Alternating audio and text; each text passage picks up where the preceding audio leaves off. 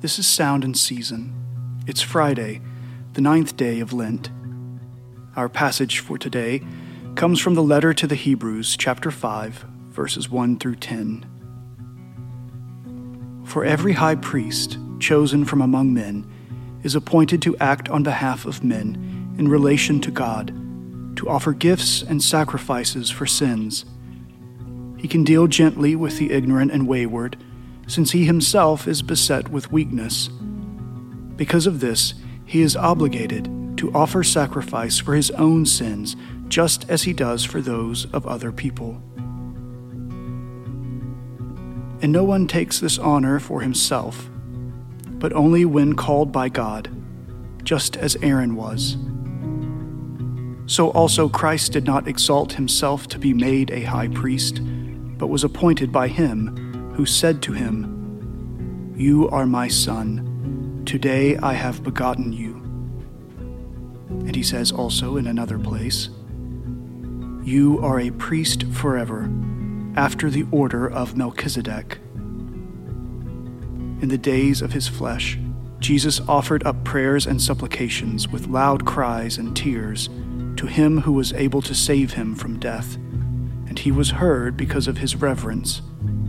Although he was a son, he learned obedience through what he suffered and being made perfect, he became the source of eternal salvation to all who obey him, being designated by God a high priest after the order of Melchizedek.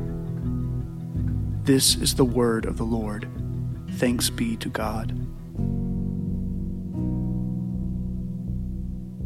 The writer to the Hebrews wants his readers to find strength and confidence in the person and work of Jesus. To do this, the writer contrasts the high priests of old with Christ. He says these high priests not only had to offer up sacrifices for the sins of the people, but because of their own weakness, had to offer up sacrifices for themselves. That means that as good and significant as these priests were, they were but a shadow of the great high priest Jesus. Jesus is the greater high priest not only that, but he serves in the order, the line of Melchizedek. Not a great deal is known about Melchizedek, but what is written in Scripture is that this man served as both a priest and a king of God.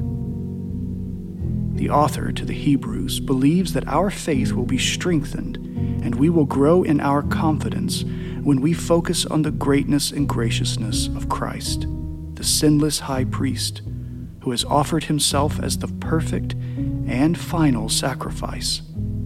That is why Christ alone is the source of eternal salvation to all who obey him in faith.